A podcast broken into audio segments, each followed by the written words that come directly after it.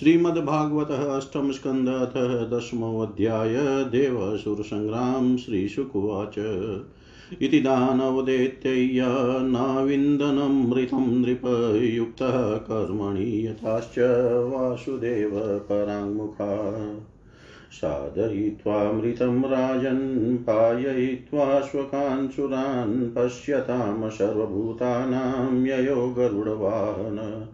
सपत्नानां परां रिधिं दृष्ट्वा ते दीतिनन्दनामृश्यमाणा उत्पेतुर्देवान् प्रत्युज्यतायुधा ततः सुरगणाः सर्वे सुदया पीतयैदिता प्रतिसंयुयुधुशस्त्रैर्नारायणपदाश्रया तत्र देवासुरो नाम रणपणं दारुण रोदस्युधन्वतो राजस्तुमलो रोमहर्षण तत्रो तत्रान्योन्यं सपत्नास्ते शरन्धमनसो रणैः समासाद्या शिबाणैर्निजग्नुर्विविधायुधैः शङ्खतूर्यमृदाङ्गानां भैरीडमरीणां महान् हस्त्यश्वरथपतीनां नदतां निष्वनोऽभवत् रतिनो रतिभिस्तत्र पतिभिः सह पत्तय से बाश्चेभैः समसजन्त संयुगे उष्ट्रै केचिदिभै केचित् परे युधुखरे केचित् गौरमृगे ऋक्षैर्द्वीपभिहरिभिर्भटा गृध्रैकङ्कैर्बकैरन्ये शेनभासेस्तिमि तिमिङ्गिलैः शरभैर्महिषैः खड्गैर्गौवृषे गर्वयारुणैः शिवाभिराखुभिः केचित् कृकलाशेषशैर्नरे बस्तेरेके कृष्णसारैर्हंसैरन्ये च शूकरै अन्ये जलस्थलखगैः सत्वैर्विकृतः विग्रहैः सेनयोरुभयो राजन् विविशुस्ते अग्रतोऽग्रत चित्रध्वजपटे राजनाथपत्रैः सीतामलै माधनैर्वज्रदण्डैर्व्यजनैर्भार्य चामरैवातोद्धुतोतरोष्णिशैरचिभिर्वर्मभूषणैः स्फुरदभिर्विशदैः शस्त्रैः सुतरां सूर्यरश्मिभिः। देवदानववीराणां ध्वजिन्यो पाण्डुनन्दन रेजतुर्वीरमालाभिर्या दशामिव सागरो वैरोचनो बलिशङ्ख्यैशोऽसुराणां च मुपति यानं विहायशं नाम कामगमयनिर्मितम् सर्वसाङ्ग्रामिकोपेतं सर्वाश्चर्यमयं प्रभो अप्रतर्कय मनिर्देश्यं दृश्यमानं दर्शनम् आस्थितस्तद्विमानाग्र्यं सर्वानिकाधिपैर्वृत बालव्यजनछत्राग्र्यैरेजे चन्द्र इवोदये। तस्यान्सन् सर्वतो यानेर्युथानां पतयोऽसुरा नमूचिशम्बरो बाणो विप्रचितिरयो मुख। द्विमूर्धा कालनाभोत प्रहेति एतिरिल्वलशकुनिर्भूतसन्तापो वज्रदंष्ट्रो विरोचन। हयग्रीवः शङ्कुशिरः कपिलो मेघदुन्दुभिः तारकचक्रदृक्शुम्भो निशुम्भो जम्बो उत्कल। अरिष्टो अरिष्टनेमिश्च मयश्च त्रिपुराधिप अन्ये पोलोमकालेया निवातकवचादय। अलब्धभागा सोमस्य केवलं क्लेशभागिन सर्व बहुशो निर्जितामरा। सिंहनादान् विमुञ्चन्तः शङ्खान्दर्भू महार्वान् दृष्ट्वा सपत्नानुसिक्तान् बलभीतकुपितो वृशम् ऐरावतं धिक्करिणमारुढ शुशुभेश्वराठ्यता स्रवत्सप्रस्रवणमुदयाद्रिर्महर्पति तस्यासन् सर्वतो देवा नानावाह ध्वजायुधा लोकपाला स गणैर्वायव्यग्निवरुणादय ते अन्योन्यमभिसंसृत्य क्षिपन्तो मर्मभिर्मित, आवयन्तो विशन्तोऽग्रे युयुधुर्द्वन्द्वयोधिन युयोधबलि रीन्द्रेण तारकेण गुहोष्यत वरुणो हेतिनायुध्यन्मित्रो राजन् प्रहेतिना। यमस्तु कालनाभेन विश्वकर्मामयेन वै शम्बरो युयुधे त्वष्ट्रा सवित्रा तु विरोचन अपराजितेन नमुश्चिरश्विनो वृषपर्वणा सूर्यो बलिश्रुतेर्देवो बाणज्येष्ठैः शतेन च राहुणा च तथा सोमपुलोम्ना युयुधे नील निशुम्भशुम्भयोर्देवी भद्रकाली तरस्विनी, वृषाकपिस्तु जम्बेन महिषेन विभावशुल्वलः स वातापि, ब्रह्मपुत्रेररिन्दम। कामदेवेन दुर्मस उत्कलो मातृभिष बृहस्पतिश्चोषनशा नरकेन् शनिश्चर। मरुतो निवातकवचै कालेर्यैर्वशवो अमरा, विश्वदेवास्तु पौलोमै रुद्राक्रोधवशेष। त एवा त एव माजावसुरासुरेन्द्रा द्वन्द्वेन सहत्य च युध्यमानान्योन्यमासाद्य निजग्नुरोजसा जिगीष वस्तीक्ष्णसराशितो मरै।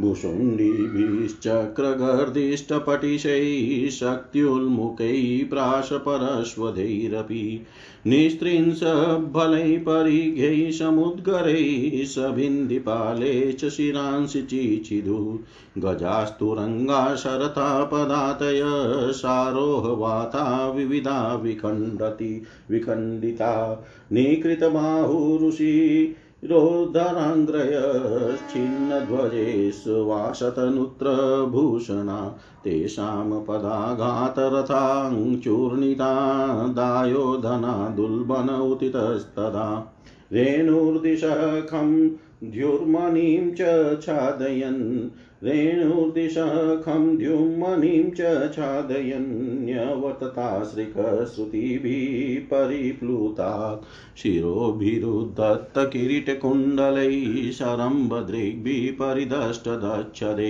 महाभुजैः साभरणैः सहायुधैः सा प्रास्त्रिता भूकरुभोरुभिर्भवो कबन्धास्तत्र चोत्पेतु पतितः स्वशिरोक्षिभिः उद्यतायुधदो दण्डैराधावन्तो भटान्मृदे बलिर्महेन्द्रं दशभिस्त्रीभिरैव रैरावतं शरैः चतुर्भिश्चतुरो वाहनेकेनारोहमार्चयत् सत्तानापततः शक्रस्तावदभिः शीघ्रविक्रम चिच्छेदनिशितेर्भल्लैर्सम्प्राप्तान् सन्निव तस्य कर्मोत्तमं वीक्षय दुर्मसः शक्तिमाददे तां ज्वलन्तीं महोल्काभां हस्तस्तां छिनद्धरि ततः शूलं ततः प्राशं, ततः स्तोमरमृष्टय, यद यचस्त्रं समाद्यजात सर्वं तदछिन्नद विभु।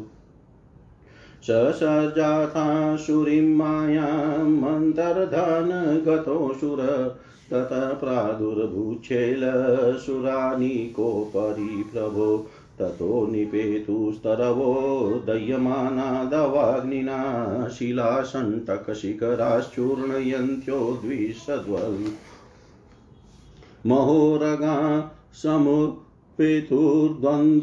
समुपेतुर्द्वन्द्वसुकाशवृश्चिका सिंहव्याघ्रवराश्च मर्दयन्तो महागजान् यातु धान्यश्च शतश सुलहस्ता विवाशस छिन्दी भिन्दिति वादिन्यस्तथा रक्षो गणा प्रभु।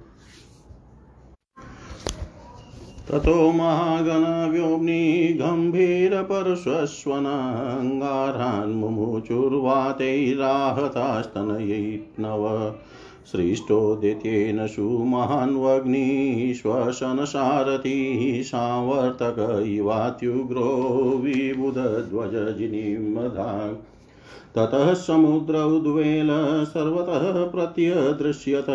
प्रचण्डवातेरुदत्तरङ्गार्वत्तभीषण। एवं दैत्यैर्महामायैर्लक्ष्यगतिभीषणै। सृज्यमानासु मायासु विषेधुशुरसेनिका न तत्प्रतिविधिं यत्र विदुरीन्द्रादयो नृपध्यातः प्रादुर्भूत तत्र भगवान् विश्वभावन।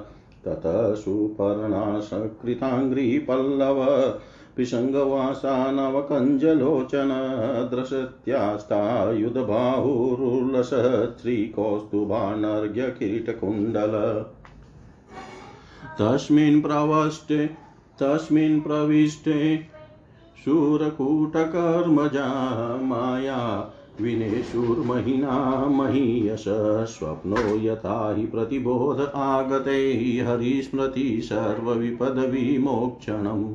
दृष्ट्वा मृदे गरुडवाहमि भारिवाविद्यशूलमहिनो दत्कालनेमि तल्लीलया गरुडमुग्निपतद गृहीत्वा तेनाह नृप तेनाह न नृपः स्वाहमरिं त्रयदिश।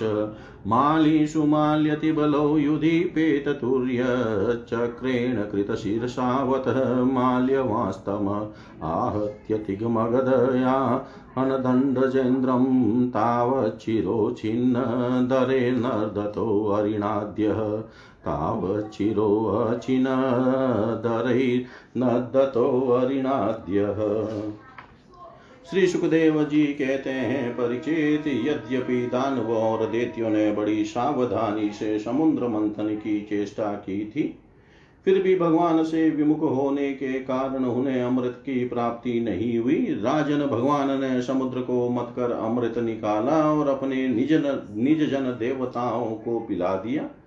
फिर सबके देखते देखते वे गरुड़ पर सवार हुए और वहाँ से चले गए। जब दैत्यों ने देखा कि हमारे शत्रुओं को तो वो बड़ी सफलता मिली, तब वे उनकी बढ़ती सह न सके।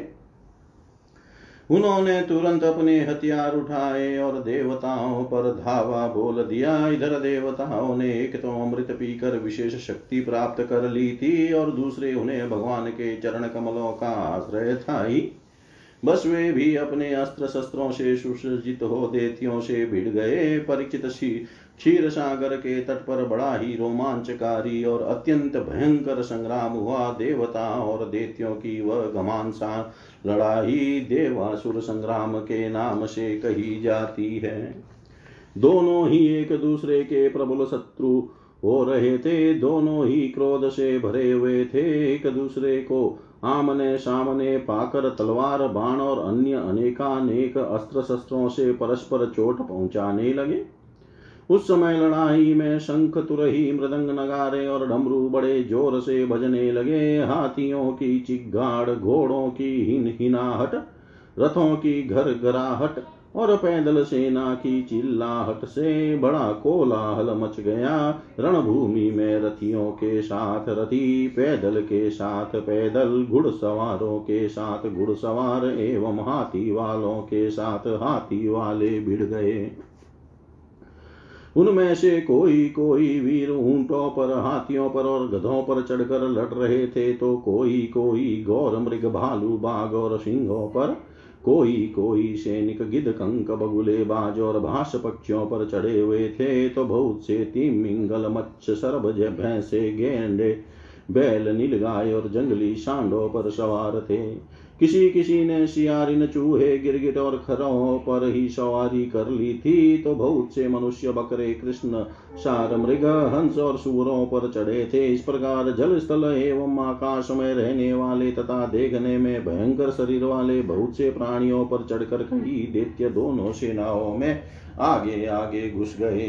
परीक्षित उस समय रंग बिरंगी पताकाओं स्फटिक मणि के समान श्वेत निर्मल छत्रों रत्नों से जड़े हुए दंड वाले बहुमूल्य पंखों, मोर पंखों चवरों और वायु से उड़ते हुए दुपट्टों, पगड़ी, कलंगी, कवच, आभूषण तथा सूर्य की किरणों से अत्यंत दमकते हुए उज्ज्वल शस्त्रों एवं वीरों की पंक्तियों के कारण देवता और असुरों की सेनाएँ ऐसी शोभायमान हो रही थी मानो जल जंतुओं से भरे हुए दो महासागर लहरा रहे हों। परीक्षित भूमि में देतियों के सेनापति, विरोचन पुत्र बलि मैदानव के बनाए हुए वे यश नामक विमान पर सवार हुए, वह विमान चलाने वाले की जहाँ इच्छा होती थी, वहीं चला जाता था। युद्ध की समस्त सामग्रियाँ उसमें सुसज्जित थी, परिचित वह इतना आश्चर्यमय था कि कभी दिखलाई पड़ता तो कभी अदृश्य हो जाता। वह इस समय कहाँ है, जब इस बात का अनुमान भी नहीं किया जा सकता था, तब बतलाया तो कैसे जा सकता था। उसी श्रेष्ठ विमान पर राजा बलि सवार थे, सभी बड़े बड़े सेनापति उनको चारों ओर से घेरे हुए थे। उन पर श्रेष्ठ चमर डुलाए जा रहे थे और छत्र तना हुआ था। उस समय बलि ऐसे जान पड़ते थे जैसे उदयाचल पर चंद्रमा उनके चारों और अपने अपने विमानों पर सेना की छोटी छोटी टुकड़ियों, स्वामी नमुची, संबर, बाण विप्रचिति अयो मुख द्विमूर्धा काल नाभ प्रहेति हेति इलवल शकुनी भूत संताप वज्रदंष्ट्र विरोचन हयग्रीव शंकुशीरा कपिल मेघ दुन्दुभि तारक चक्राक्ष शुंभ निशुंभ जम्ब उत्कल अरिष्ट अरिष्ट नेमी त्रिपुराधिपति मय पोलोम काले और निवात कवच आदि स्थित थे ये सब के सब समुद्र मंथन में सम्मिलित थे परंतु इन्हें अमृत का भाग नहीं मिला केवल क्लेश ही हाथ लगा था इन सब असुरों ने एक नहीं अनेक बार युद्ध में देवताओं को पराजित किया था, इसलिए वे बड़े उत्साह से सिंहनाद करते हुए अपने घोर स्वर वाले शंख बजाने लगे। इंद्र ने देखा कि हमारे शत्रुओं का मन बढ़ रहा है, ये मदोन्मत हो रहे हैं, तब उन्हें बड़ा क्रोध आया। वे अपने वाहन ऐरावत नामक दिग्गज पर सवार हुए। उसके कपोलों से मद बह रहा था, इसलिए इंद्र की ऐसी शोभा हुई। मानो भगवान सूर्य उदिया चल पर आरूढ़ हो और उससे अनेकों झरने बह रहे हो। इंद्र के चारों और अपने अपने वाहन, ध्वजा और आयुधों से युक्त देवगण एवं अपने अपने गणों के साथ वायु, अग्नि, वरुण आदि लोकपाल हो लिए दोनों सेनाएँ आमने सामने खड़ी हो गई। दो दो की जोड़ियाँ बनाकर वे लोग लड़ने लगे। कोई आगे बढ़ रहा था तो कोई नाम ले लेकर ललकार रहा था। कोई कोई कोई मर्म भेदी वचनों के द्वारा अपने प्रतिद्वंदी को धिक्कार रहा था। बलि इंद्र से, स्वामी कार्तिक तारकासुर से, वरुण हेति से और मित्र प्रहेति से भिड़ गए। यमराज कालनाभ से, विश्वकर्मा मय से, शंबरासुर त्वष्टा से तथा सविता विरोचन से लड़ने लगे। नमुची अपराजित से अश्विनी कुमार वृषपर्वा से तथा सूर्य देव बलि के बाण आदि सौ पुत्रों से युद्ध करने लगे। राहु के साथ चंद्रमा और पुलोमा के साथ वायु का युद्ध हुआ। भद्रकाली देवी निशुंभ और शुंभ पर झपट पड़ी। परीक्षित जम्बासुर से महादेव जी की, महिषासुर से अग्निदेव की और वातापी तथा इलवल से ब्रह्मा के पुत्र मरीचि आदि की उठन गई। दूरमर्श की कामदेव से उत्कल की मातृगणों से शुक्राचार्य की बृहस्पति से तथा नरकासुर की शनेश्चर से लड़ाई होने लगी। निवात कवचों के साथ, मरुदगण, कालेयों के साथ, वसुगण, पौलोमों के साथ विश्व देवगण तथा क्रोधवशों के साथ रुद्रगण का संग्राम होने लगा। इस प्रकार असुर और देवता रणभूमि में द्वंद्व युद्ध और सामूहिक आक्रमण द्वारा एक दूसरे से भिड़कर परस्पर विजय की इच्छा से उत्साह पूर्वक तीखे बाण, तलवार और भालों से प्रहार करने लगे। वे तरह तरह से युद्ध कर रहे थे। भुषुंडी चक्र गदा रिष्टि पटिश शक्ति उन्मुख प्राश फरसा तलवार भाले, मुदगर, परिग और भिंदी पाल से एक दूसरे का सिर काटने लगे। उस समय अपने सवारों के साथ हाथी, घोड़े, रथ आदि अनेकों प्रकार के वाहन और पैदल सेना छिन्न भिन्न होने लगी। किसी की भुजा, किसी की जंगा, किसी की गर्दन और किसी के पैर कट गए तो किसी किसी की ध्वजा, धनुष, कवच और आभूषण ही टुकड़े टुकड़े हो गए। उनके चरण चरणों की धमक और रथ के पहियों की रगड़ से पृथ्वी कूद गई। उस समय रणभूमि से ऐसी प्रचंड धूल उठी कि उसने दिशा, आकाश और सूर्य को भी ढक दिया, परंतु थोड़ी ही देर में खून की धारा से भूमि आप्लावित हो गई और कहीं धूल का नाम भी न रहा। तदनंतर लड़ाई का मैदान कटे हुए शीरों से भर गया। किसी के मुकुट और कुंडल गिर गए थे तो किसी की आँखों से क्रोध की मुद्रा प्रकट हो रही थी। किसी किसी ने अपने दांतों से होठ दबा रखा था। बहुतों की आभूषणों और शस्त्रों से सुसज्जित लंबी लंबी भुजाएँ कटकर गिरी हुई थी और बहुतों की मोटी मोटी झांगे कटी हुई पड़ी थी। इस प्रकार वह रणभूमि बड़ी भीषण दिख रही थी। तब वहाँ बहुत से धड़ अपने कटकर गिरे हुए शीरों के नेत्रों से देख कर हाथों में हथियार उठा, वीरों की ओर दौड़ने और उछलने लगे। राजा बलि ने दस बाण इंद्र पर, तीन उनके वाहन रावत पर, चार रावत के चार चरण रक्षकों पर और एक मुख्य महावत पर इस प्रकार कुल अठारह बाण छोड़े। इंद्र ने देखा कि बलि के बाण तो हमें घायल करना ही चाहते हैं। तब उन्होंने बड़ी फुर्ती से उतने ही तीखे भल नामक बाणों से उनको वहाँ तक पहुँचने से पहले ही हँसते हँसते काट डाला। इंद्र की यह प्रशंसनीय फुर्ती देख कर राजा बलि और भी चिढ़ गए। उन्होंने एक दूसरे बड़ी, एक बहुत बड़ी शक्ति जो बड़े भारी लूके के समान जल रही थी उठाई, किंतु अभी वह उनके हाथ में ही थी, छूटने नहीं पाई थी कि इंद्र ने उसे भी काट डाला। इसके बाद बलि ने एक के पीछे एक क्रमशः शूल, प्राश, तोमर और शक्ति उठाई, परंतु वे जो जो शस्त्र हाथ में उठाते, इंद्र उन्हें टुकड़े टुकड़े कर डालते। इस हस्त लाघव से इंद्र का ऐश्वर्य और भी चमक उठा। परीक्षित अब इंद्र की पूर्ति से घबरा कर पहले तो बलि अंतर्धान हो गए, फिर उन्होंने आसुरी माया की सृष्टि की, तुरंत ही देवताओं की सेना के ऊपर एक प्रकट पर्वत प्रकट हुआ। उस पर्वत से दावाग्नि से जलते हुए वृक्ष और टांकी जैसी तीखी धार वाले शिखरों के साथ नुकीली शिलाएँ गिरने लगी, इससे देवताओं की सेना चकनाचूर होने लगी। तत्पश्चात बड़े बड़े सांप, दंत, सुख, बिच्छू और अन्य विशेले जीव उछल उछल कर काटने और डंक मारने लगे। सिंह बाघ और सुवर देव सेना के बड़े बड़े हथियारों को फाड़ने लगे। परिचित हाथी में शूल परीक्षित हाथों में शूल लिए मारो काटो। इस प्रकार चिल्लाती हुई सैकड़ों नग्न धड़ंग राक्षसियाँ और राक्षस भी वहाँ प्रकट हो गए। कुछ ही क्षण बाद आकाश में बादलों की घनघोर घटाएँ मंडराने लगी। उनके आपस में टकराने से बड़ी गहरी और कठोर गर्जना होने लगी। बिजलियाँ चमकने लगी और आंधी के जगजोरने से बादल अंगारों की वर्षा करने लगे। दैत्यराज बलि ने प्रलय की अग्नि के समान बड़ी भयानक आग की सृष्टि की। वह बात की बात में वायु की सहायता से देवसेना को जलाने लगी। थोड़ी ही देर में ऐसा जान पड़ा कि प्रबल आंधी के थपेड़ों से समुद्र में बड़ी बड़ी लहरें और भयानक भंवर उठ रहे हैं और वह अपनी मर्यादा छोड़कर चारों ओर से देवसेना को घेरता हुआ उमड़ आ रहा है। इस प्रकार जब उन भयानक असुरों ने बहुत बड़ी माया की सृष्टि की और स्वयं अपनी माया के प्रभाव से छिप रहे न दिखने के कारण उन पर प्रहार भी नहीं किया जा सकता था, तब देवताओं के सैनिक बहुत दुखी हो गए।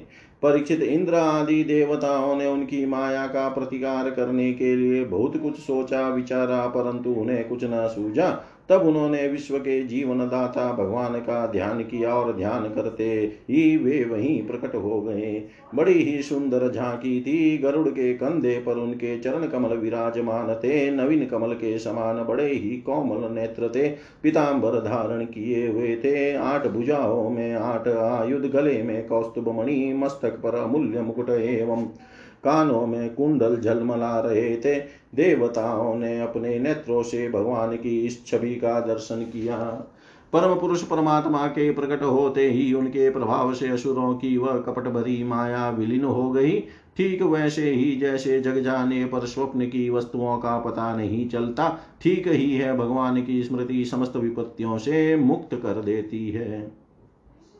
इसके बाद काल नेमी दैत्य ने देखा कि लड़ाई के मैदान में गरुड़ वाहन भगवान आ गए हैं। तब उसने अपने सिंहास, सिंह पर बैठे ही बैठे बड़े वेग से उनके ऊपर एक त्रिशूल चलाया। वह गरुड़ के सिर पर लगने वाला ही था कि खेल खेल में भगवान ने उसे पकड़ लिया और उसी त्रिशूल से उसके चलाने वाले काल ने मी दैत्य तथा उसके वाहन को मार डाला। माली और सुमाली दो बड़े दो दैत्य बड़े बलवान थे। भगवान ने युद्ध में अपने चक्र से उनके सिर भी काट डाले और वे निर्जीव होकर गिर पड़े।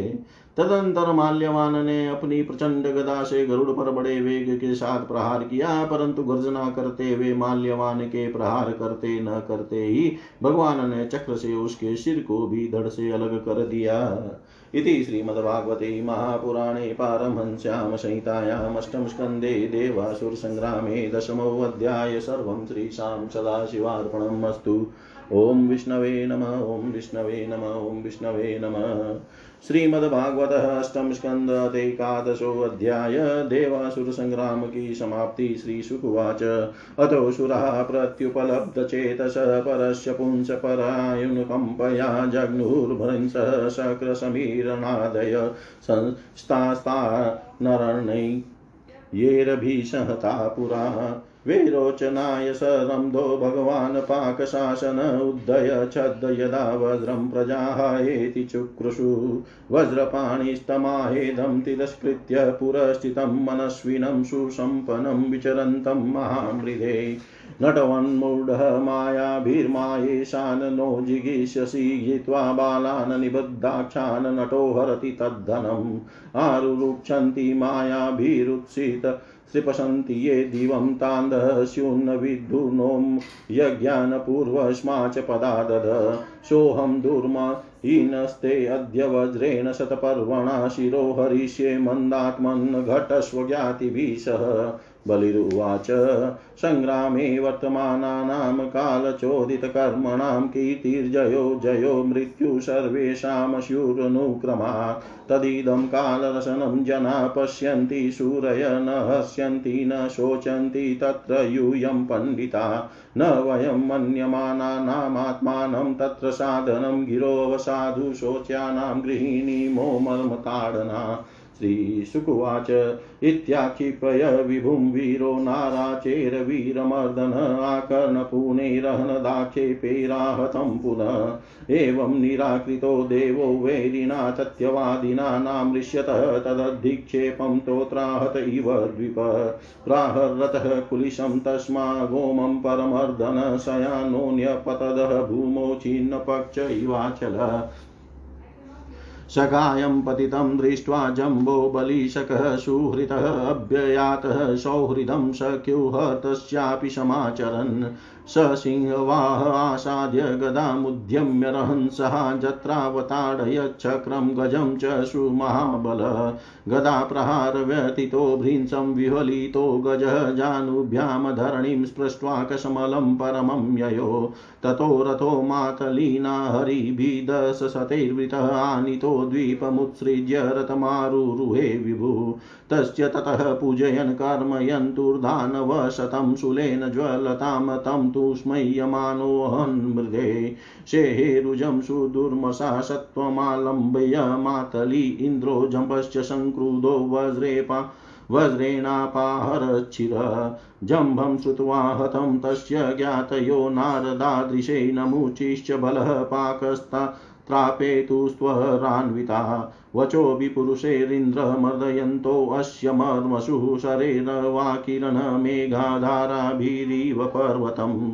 हरिन्दश शतान्याजो हर्यश्वः बलशरैतावद्धभिरर्दय माशयुगपल्लघुहस्तवान् शताभ्यां मातलिं पाकोरथं सावय्ययं पृथक् सकृतसन्धानमोक्षेण तदद्भुतमद्भुत रणे। नमुचि पञ्चदशभिः स्वर्णपुङ्केर्महेषुभिः आहत्य व्यनदत्तसङ्ख्ये शतो य इव तो यद सर्वतः शरकूटेन शक्रशरथसारथिं चाद यामासुरसुरः प्रावृतसूर्यमिवाम्बुधा अलक्षयन्तस्तमतीव विह्वला विचुक्रुशुर्देवगणा सहानुगा अनायका शत्रुबलेन निर्जिता वणिक कपथा भिन्ननवो यथार्णवे ततस्ततुराषाढीषु बध पञ्जराट विनिर्गतः शाश्वरत्थ ध्वजाग्रणी बभो दिशः खं पृथिवी च रोचयन् स्वतेजसा सूर्य इव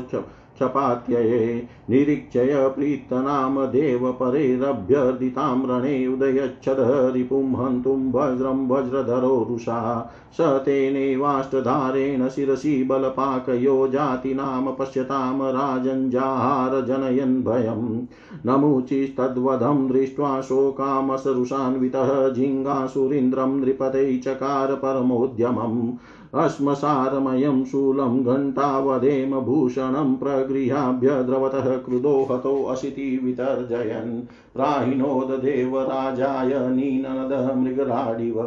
तदा पतद गगनतले महाजवं वीचिचिरे हरिरीशुभिसहस्रदा सहस्रदा तमाहन्रे तमाह न नृपः कुलिशेन कन्धरेरुषान्वितः स्त्रीदशपतिशिरोहरन् न तस्य हि त्वचमपि वज्र ऊर्जितो विवेदयः सुरपति नोजसेरितः तदद्भुतं परमतिवीर्यवृत्रभिततिरस्कृतो नमुचि शिरोधरत्वचा। तस्मादिन्द्रो विवेच चत्रोर्वज्रः प्रतिहतो यतः किमिदं देवयोगेन भूतं लोकविमोहनम्। येन मे पूर्वमन्त्रीणां पचच्छेदं प्रजापते कृतो निविशतां भारे पतत्रे पततां भुवि तपः सारमयं त्वाष्ट्रं वृत्रो येन विपाटितः अन्य बलोपेता सर्वास्त्रे रक्षत। तत्त्वच सोऽयं प्रतिहतो वज्रो मया मुक्तोऽसुरेऽल्पकेनाहं तदा ददे दण्डं भ्रमतेजोऽप्यकारणम् इति शक्रं विषिदन्तमाह वागशरीरिणी नायं शुष्कैरतो नाद्रेरवदमहरति दानव। मया स्मे यद्वरो दत्तो मृत्युर्नेवाद्रशुष्कयो अतोऽन्यश्चिन्तनीयस्ते उपायो मघवन् नृपो तां गिरिमाकर्ण्य मघवान् सुसमाहित फेन मता पश्यदुपाय मुभयात्मकम्। न शुष्केन, न चाद्रेण जहार नमुचे शिर तं तुष्टुर्मुनिर्गणा माल्ये चावाकिरन् विभुम्। गन्धर्व, मुख्यो जगतुर्विश्वा, वसु, परावसुः, देवदुन्दुभयो नेदुर्नत्त, नर्तक्यो न नृतुर्मृदा अन्ये अप्येव प्रतिद्वन्द्वा वायव्यग्निवरुणादय सुदयामाशुरत्रौघैर्मृगान् केशरिणो यथा ब्रह्माणा प्रेषितो देवान् देवसी नारदो नृपवारयामाश विबुधान् दृष्ट्वा दानवसङ्क्षयम् नारदुवाच भवद्भिरमृतं प्राप्तं नारायणभुजाश्रये श्रिया समेधिता सर्व उपारमतविग्रहात् श्रीशुकुवाच संयम्य मन्युशरम्भं मानयन्तो मुनेर्वचः उपगीयमानाचु मा सर्वे त्रिविष्टपं ये अवशिष्टारणे तस्मिन्नारदानुमतेन ते बलिं विपनमादाय अस्तं गिरिमुपागमन्। तत्राविनिष्टावयवान् विद्यमान शिरोधरान् उष्णा जीवयामाश सञ्जीविन्यास विद्यया। बलिश्चोषणशास्पृष्ट प्रत्यापनेन्द्रियस्मृतिः पराजितोऽपि नाखिद्य लोकतत्त्वविचक्षण। पराजितोऽपि नाखिद्य लोकतत्त्वविचक्षण। श्री सुखदेव जी कहते हैं परीक्षित परम पुरुष भगवान की अहितु की कृपा से देवताओं की घबराहट जाती रही। उनमें नवीन उत्साह का संचार हो गया। पहले इंद्र वायु आदि देवगण रणभूमि में जिन जिन दैत्यों से हावत हुए थे, उन्हीं के ऊपर वे पूरी शक्ति से प्रहार करने लगे। परम ऐश्वर्यशाली इंद्र ने बलि से लड़ते लड़ते जब उन पर क्रोध करके वज्र उठाया तब सारी प्रजा में हाहाकार मच गया। बलि अस्त्र शस्त्र से सुसज्जित होकर बड़े उत्साह से युद्ध भूमि में बड़ी निर्भयता से डटकर विचर कर रहे थे। उनको अपने सामने ही देकर हाथ में वज्र लिए हुए इंद्र ने उनका तिरस्कार करके कहा, मूर्ख जैसे नट बच्चों की आँखें बाँध कर अपने जादू से उनका धन ऐंठ लेता है, वैसे ही तू माया की चालों से हम पर विजय प्राप्त करना चाहता है। तुझे पता नहीं कि हम लोग माया के स्वामी हैं, वह हमारा कुछ नहीं बिगाड़ सकती। जो मूर्ख माया के द्वारा स्वर्ग पर अधिकार करना चाहते हैं और उसको लांद कर लांग कर ऊपर के लोकों में भी अपनी ऊपर के लोकों में भी धाक जमाना चाहते हैं, उन लुटेरे मूर्खों को मैं उनके पहले स्थान से भी नीचे पटक देता हूँ। ना समझ तूने माया की बड़ी बड़ी चालें चली है। देख, आज मैं अपने सौधार वाले वज्र से तेरा सिर धड़ से अलग किए देता हूँ। तू अपने भाई बंधुओं के साथ जो कुछ कर सकता हो, करके देख ले। बलि ने कहा इंद्र जो जो लोग काल शक्ति की प्रेरणा से अपने कर्मों के अनुसार युद्ध करते हैं, उन्हें जीत या हार यश या अपयश अथवा मृत्यु मिलती ही है। इसी से ज्ञानी जन इस जगत को काल के अधीन समझ कर न तो विजय होने पर हर्ष से फूल उठते हैं और न तो अपकीर्ति, हार अथवा मृत्यु के, मृत्यु से शोक के ही वशीभूत होते हैं। तुम लोग इस तत्व से अनभिज्ञ हो। तुम लोग अपने को जय पराजय आदि का कारण करता मानते हो, इसलिए महात्माओं की दृष्टि से तुम शोचनीय हो। हम तुम्हारे मर्म स्पर्शी वचनों को स्वीकार ही नहीं करते, फिर हमें दुख क्यों होने लगा? श्री सुखदेव जी कहते हैं, वीर बलि ने इंद्र को इस प्रकार फटकारा। बलि की फटकार से इंद्र कुछ झेप गए। तब तक वीरों का मान मर्दन करने वाले बलि ने अपने धनुष को कान तक खींच खींच कर बहुत से बाण मारे। सत्यवादी देव शत्रु बलि ने इस प्रकार इंद्र का अत्यंत तिरस्कार किया। अब तो इंद्र अंकुश से मारे हुए हाथी की तरह और भी चिढ़ गए। बलि का आक्षेप वे सहन न कर सके। शत्रुघाती इंद्र ने बलि पर अपने अमोघ वज्र का प्रहार किया। उसकी चोट से बलि पंख कटे हुए पर्वत के समान अपने विमान के साथ पृथ्वी पर गिर पड़े। बलि का एक बड़ा ही देशी और घनिष्ठ मित्र जम्बासुर था। अपने मित्र के गिर जाने पर भी उनको मारने का बदला लेने के लिए वह इंद्र के सामने आ खड़ा हुआ। सिंह पर चढ़कर वह इंद्र के पास पहुँच गया और बड़ी वेग से अपनी गदा उठाकर उनके जत्रु स्थान हंसली पर प्रहार किया। साथ ही उस महाबली ने रावत पर भी एक गदा जमाई। गदा की चोट से रावत को बड़ी पीड़ा हुई। उसने व्याकुलता से घुटने टेक दिए और फिर मूर्छित हो गया। उसी समय इंद्र का सारथी मातली हज़ार घोड़ों से जुता हुआ रथ ले आया और शक्तिशाली इंद्र ऐरावत को छोड़कर तुरंत रथ पर सवार हो गए। दानव श्रेष्ठ जम्ब ने रणभूमि में मातली के इस काम की बड़ी प्रशंसा की और मुस्कुरा कर चमकता हुआ त्रिशूल उसके ऊपर चलाया। मातली ने धैर्य के साथ इस असह्य पीड़ा को सह लिया। तब इंद्र ने क्रोधित होकर अपने वज्र से जम्ब का सिर काट डाला। देवर्षि नारद से जम्बासुर की मृत्यु का समाचार जानकर उसके भाई बंधु नमुची बल और पाक झटपट रणभूमि में आ पहुँचे। अपने कठोर और मर्म स्पर्शी वाणी से उन्होंने इंद्र को बहुत कुछ बड़ा बुरा भला कहा और जैसे बादल पहाड़ पर मुसलधार पानी बरसाते हैं, वैसे ही उनके ऊपर बाणों की झड़ी लगा दी।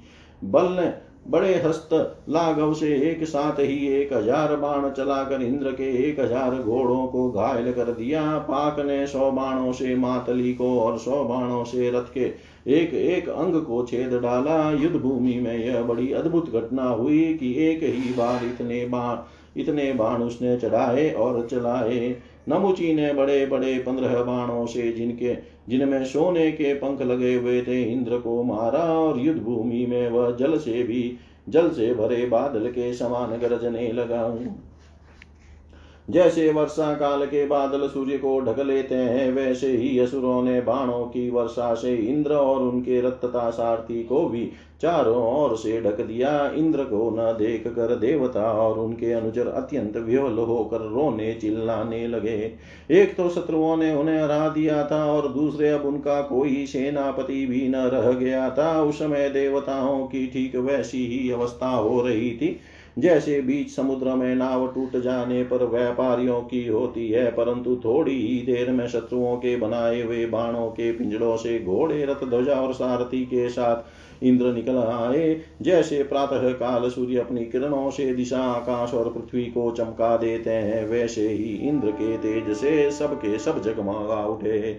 वज्रधारी इंद्र ने देखा कि शत्रुओं ने रणभूमि में हमारी सेना को रौंद डाला है। तब उन्होंने बड़े क्रोध से शत्रु को मार डालने डालने के लिए वज्र से आक्रमण किया। परीक्षित उस आठ धार वाले पहने वज्र से उन देत्यों के भाई बंधुओं को भी भयभीत करते हुए उन्होंने बल और पाक के सिर काट लिए। परीक्षित अपने भाइयों को मरा हुआ देख नमुची को बड़ा शौक हुआ। वह क्रोध के कारण अपने बा आपे से बाहर होकर इंद्र को मार डालने के लिए जी जान से प्रयास करने लगा। इंद्र, अब तुम बच नहीं सकते। इस प्रकार ललकारते हुए एक त्रिशूल उठकर उठाकर वह इंद्र पर टूट पड़ा। वह त्रिशूल फौलाद का बना हुआ था। सोने के आभूषणों से विभूषित था और उसमें घंटे लगे हुए थे। नमुची ने क्रोध के मारे, सिंह के समान गरज कर इंद्र पर वह त्रिशूल चला दिया। परीक्षित इंद्र ने देखा कि त्रिशूल बड़े वेग से मेरी ओर आ रहा है। उन्होंने अपने बाणों से आकाश में ही उसके हज़ारों टुकड़े कर दिए और इसके बाद देवराज इंद्र ने बड़े क्रोध से उसका सिर काट लेने के लिए उसकी गर्दन पर वज्र मारा। यद्यपि इंद्र ने बड़े वेग से वह वज्र चलाया था, परंतु यशस्वी वज्र से उसके चमड़े पर खरोंच तक नहीं आई। यह बड़ी आश्चर्यजनक घटना हुई कि जिस वज्र से वज्र ने महाबली वृत्रासुर का शरीर टुकड़े टुकड़े कर डाला था, नमुची के गले की त्वचा ने तो उसका तिरस्कार कर दिया। जब वज्र नमुची का कुछ न बिगाड़ सका, तब इंद्र उससे डर गए। वे सोचने लगे कि देव योग से संसार भर को संशय में डालने वाली यह कैसी ऐसी घटना हो गई। पहले युग में जब ये पर्वत पांखों से उड़ते थे और घूमते फिरते भार के कारण पृथ्वी पर गिर पड़ते थे, तब प्रजा का विनाश होते देखकर इसी वज्र से मैंने उन पहाड़ों की पांखें काट डाली थी। त्वस्ता की तपस्या का सार ही वृतरासुर के रूप में प्रकट हुआ था। उसे भी मैंने इसी वज्र के द्वारा काट डाला था और भी अनेकों दैत्य जो बहुत बलवान थे और किसी अस्त्र शस्त्र से जिनके चमड़े को भी चोट नहीं पहुंचाई जा सकती थी, इसी वज्र से मैंने मृत्यु के घाट उतार दिए थे। वही मेरा वज्र मेरे प्रहार करने भी पर भी इस तुच्छ असुर को न मार सका। अतः अब मैं इसे अंगीकार नहीं कर सकता। यह ब्रह्म तेज से बना है तो क्या हुआ? अब तो निकम्मा हो चुका है। इस प्रकार इंद्र विषाद करने लगे। उसी समय यह आकाशवाणी हुई। यह दानव न तो सुखी वस्तु से मर सकता है, न गीली से। इसे मैं वर दे चुका हूँ कि सुखी या गिली वस्तु से तुम्हारी मृत्यु न होगी। इसलिए इंद्र इस शत्रु को मारने के लिए अब तुम कोई दूसरा उपाय सोचो। उस आकाशवाणी को सुनकर देवराज इंद्र बड़ी एकाग्रता से विचार करने लगे।